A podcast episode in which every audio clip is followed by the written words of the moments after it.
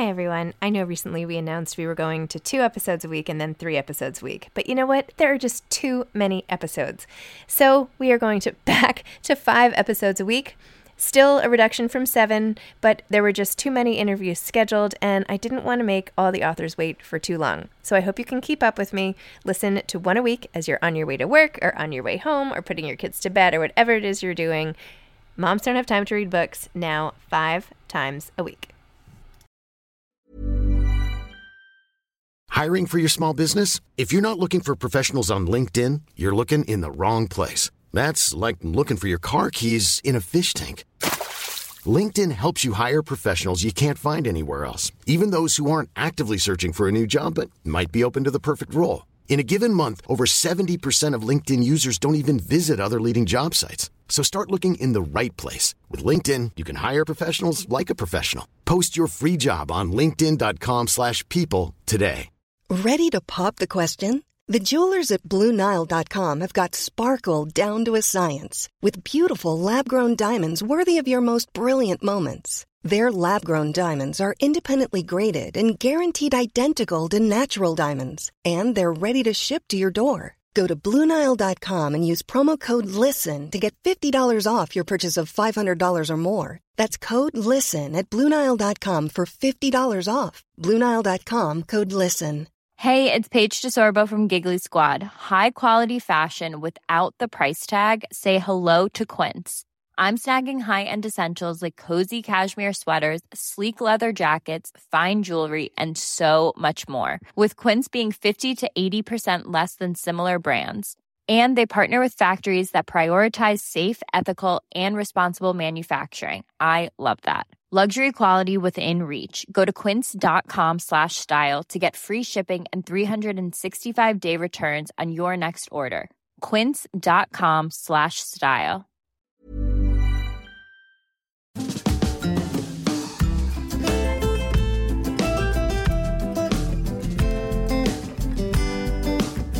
Hi, I'm Zibby Owens, and you're listening to the award-winning podcast, Moms Don't Have Time to Read Books. Please sign up for my newsletter at zibbyowens.com for updates on podcast guests and lots of live events. Hi, everybody. I hope this week you'll check out We Found Time, my new online magazine, where we have essays this week by bestselling author Jill Santopolo, who wrote The Light We Lost. It's about her working out.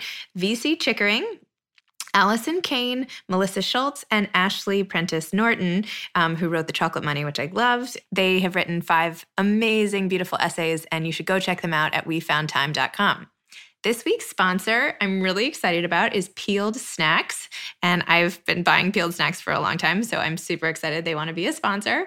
My particular favorites are the apple gently dried fruits, but I'm also now obsessed with the salty snacks they have, particularly the baked pea crisps in sea salt flavor, which are delicious and amazing to have stocked now in the midst of this pandemic because they're healthy and I don't feel guilty giving them to the kids. The fruits, too, are made with no added sugars, so that also makes me feel good since I alternate those with Fruit Loops. Anyway, Peeled Snacks is giving my listeners, that means you, a discount code of 15% off the entire purchase for just this week. And the discount code is capital Z for Zibby15. So go to Peeled Snacks, Zibby15. You get 15% off. Stock up on some of these awesome, healthy dried fruits and salty snacks. By the way, the baked pea puffs, butter and sea salt are also really awesome. So you'll know what I'm snacking on and we can snack together. Thanks so much to Peeled Snacks for being a sponsor. Amy Klein is the author of The Trying Game, Get Through Fertility Treatment and Get Pregnant Without Losing Your Mind. Amy wrote the Fertility Diary column for the New York Times Motherlode blog for 3 years. She writes frequently about health and fertility for publications such as Newsweek, Slate, The Washington Post, and others. She currently lives in New York.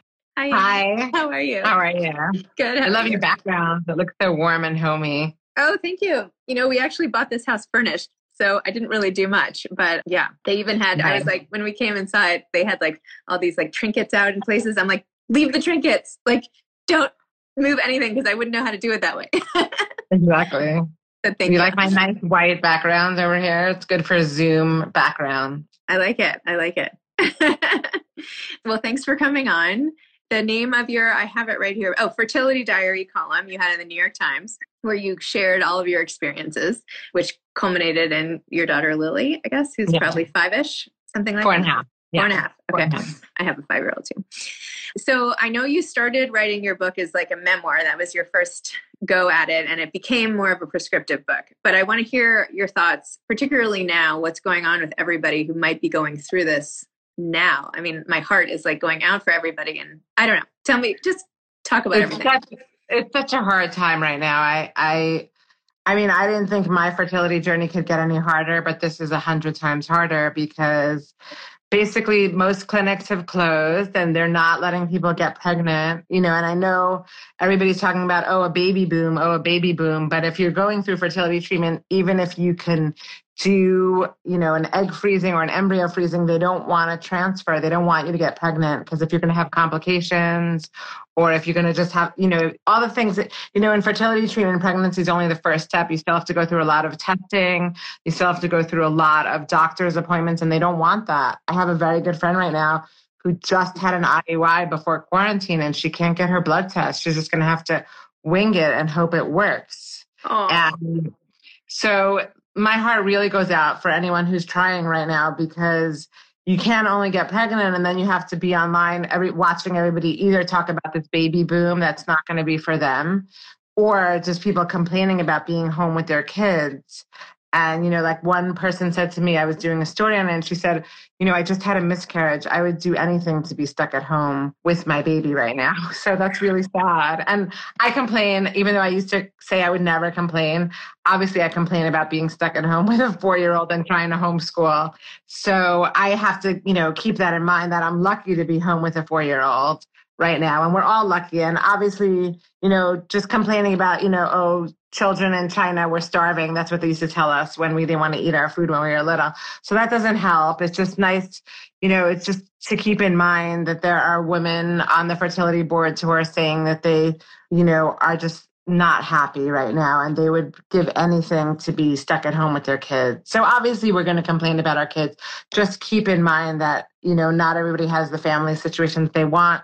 And if you're 39 or 41 and you have a 6-month hiatus, I mean, that's freaking out time. You know, I have another friend who was freezing her eggs, and she was planning to, she's 41 and she was planning to do, you know, 3, and she's stopped. And she's like, this might very well be the end of my journey. So no matter what I thought I went through, you know, I went through 4 years and 4 miscarriages with 10 doctors in 3 countries.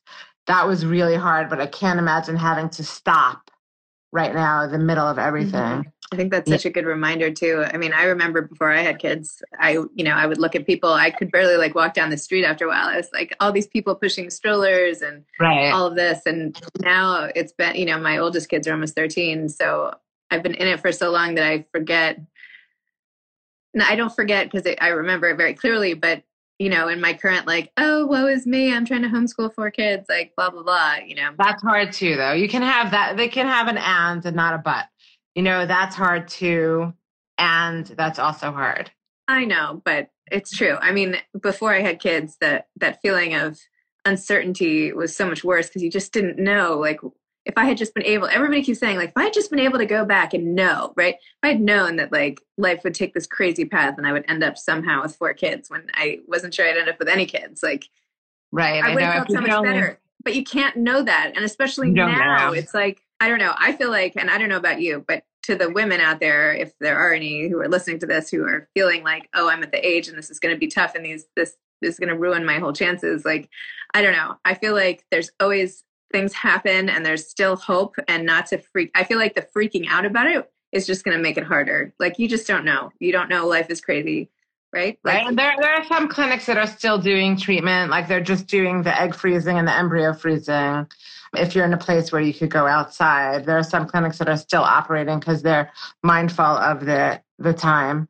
And, you know, I have a whole chapter in my book, Before We Start Treatment. I have a whole chapter on the emotional journey, and you know, I have to address the oops miracle pregnancies. They're so annoying when you're going through it. Like, oh my God, that person, oops, accidentally got pregnant. But, you know, there's so many stories like that you never know, you know, you got to be open to just seeing what happens.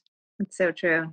Tell me a little, and can you maybe move back just a smidge, because sure. Someone's writing such a nice long comment, but I can't see your face. Oh, that's better. It says, someone's sharing the ridiculous stuff my son is doing, but my sister-in-law is TTC, and I'm trying to be mindful of her and her feelings. So I feel like other people are, going through the same thing. Yeah. It's hard to read. And yeah, there we go. That's better. Thank you. Yeah, it's hard right now. And it's hard to be mindful because everyone's struggling right now. And whether you're single and you're stuck at home alone, or you're living on top, in a tiny New York City apartment like myself and can't really go anywhere, that's a struggle. Everyone has their own struggles. Yeah. So, and part of it though, I also feel like once you start saying I shouldn't have the right to feel this, it just feels worse. Yeah, of course. I mean, I said I was never going to complain after I had a kid, and that lasted about, I'd say 5 or 6 months, because, I wasn't sleeping, I was breastfeeding, I was going through all, and I said, well, am I going to let infertility rob me of the one thing that moms everywhere get to do, which is complain? I have a right to complain too. Yeah. For sure.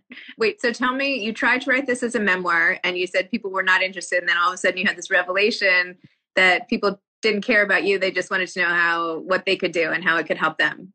Right? Well, I mean, I was writing, when I first started writing this, I was just sending in columns to the New York Times, and she called me at Motherload and she said, why don't you make this into a weekly column, and then we'll quickly transition it in 3 to 4 months. We'll transition it into a pregnancy column, because we were both super naive. And then, I had more than 30 columns spanning 30 years, because at a certain point we moved it to monthly. And then I just was too depressed to even write anymore until I got pregnant with my daughter. And then I always thought if I did have a baby, because I didn't know, that I would turn it into a memoir. And interestingly, I know you were talking about in your last session how you're old, which you're not, but just when I started this, there was not a lot of information out there on everything. And I was, one of the first people to write about it in a public way, in a normal, accessible way. But in between the time I started doing treatment in 2012 and writing about it for the Times, and then after I sat back and looked at Have a Baby, like 2016, 17, the information had exploded. And it went from not enough information out there to, oh my God, there's so much information, I don't know where to begin. And I did write a memoir, and I shopped it around. And one agent said to me, oh, I'm not so interested in your fertility journey. I'm interested in your bigger story, your longer memoir story, about leaving religion and what it meant. And, because I grew up religious, modern Orthodox Jewish, and now I'm secular. She was interested in the larger picture with fertility as a point in the book. And then another agent said to me, I need more prescriptive. I need more help. It was interesting because the agent who needed more help was going through fertility stuff, and the agent who wanted a bigger memoir had 3 kids and no fertility issues. So that was interesting. But then I just realized every week I was answering, either from my Times column or my other writing, I was just answering the same questions. And, all these Facebook groups started popping up, which I didn't have when I was doing fertility. And all these Facebook groups, the science changed, but the emotional journey doesn't change. It was still the same questions. Oh my God, my best friend's pregnant and she wants me to throw her a baby shower and I can't. My mother-in-law won't get off my case. What do I tell my boss? So I realized it's the same, it's the same thing. And my story was important, but my story is only part of it. And I think I decided I wanted to help. I'm a writer and an essayist, and I see myself as I never thought I'd be writing a prescriptive book, but it has a lot of my story when it's relevant in there. And it interviewed, I am a health journalist, so I've interviewed a lot of doctors and a lot of patients because I want to help people not make the same mistakes I did. I want to give them answers to the questions. And I want to also, because there's so much information out there, I want to help them get through the journey. And even if it's something that they show their mother, oh, read this book, or show their best friend, read this chapter on baby envy. This is why I'm having trouble being happy for you. It's not that I'm not happy for you. It's just that I'm not happy right now and I want what you have. So if that could just make people feel less alone. And, I say, if you think going to all these events is going to make you a better person, like going to a bris, where I had to cry myself in the bathroom stall, or if you think going there is going to make you a better person, then go. But if you can, try to take care of yourself. And, I have an article coming out soon about what I learned about infertility is helping me during quarantine. That's interesting. I like that. Because, keep your eye on the big picture. You know, you can't, you know, like if you just thought this was going to be over April 15th and now they're saying it's not going to be over April 15th and that sends you into this tailspin. Like you just, like during my infertility, I was trying to think, okay, just, I'm going to have a baby one day. This is going to be over at some point. I will have a family soon. I don't know how, and I don't know which way it's going to take, whether it's going to be adoption or donor eggs or a surrogate. I don't know, but I have to just keep my picture on that baby. And, you know, now I'm just like, okay, I just have to remember this quarantine is going to be over. I don't know when, and I can't predict the exact date, but I just have to remember that it will change us in some way, but just remember like the end point, you know? Totally. I love that advice. That's really great. Yeah. There's so much applicable. Where's your essay going to come out? I shouldn't say. I'm just waiting on an answer, but I'll send it to you when it's out. Okay. Send me the link when it's out. Yeah. That's awesome. Well, thank you, Amy. Thank you for all this advice. And I love having the perspective of people going through the treatments now and just being able to be thankful for the things that we have in a new way and maybe what we can do to reach out to people who we know are going through things like this and how sensitive, you know. No, give them a call. Even if you're drowning under homeschooling, just send them a text or an Amazon chocolate. Say, I'm thinking of you. Yeah. It's always nice to be thought of. Totally. That's a good guiding principle for everybody about everything. So yes. Okay. Right. Thank you so much. Thanks for everything. Okay. Bye-bye. You've been listening to Moms Don't Have Time to Read Books with Zibby Owens. Please make sure to sign up for my newsletter at zibbyowens.com to get more updates about episodes like these and also lots of live events. Thanks for listening. Thanks again to Peeled Snacks for being a sponsor of this week's episodes. Peeled Snacks, again, discount code Zibby15, capital Z Zibby15, for 15% off your purchase for this week only. And go check out the WeFoundTime.com essays. They're so good, and they'll make you laugh and think and feel and all the good things. Have a great week. You can follow me on Instagram at Moms Don't Have Time to Read Books. Thanks so much to Steve and Ryan at Texture Sound for the sound editing, and thank you to Morning Moon Productions for providing this fantastic intro and outro music. Thanks for listening. You could always email me at zibby@zibbyowens.com.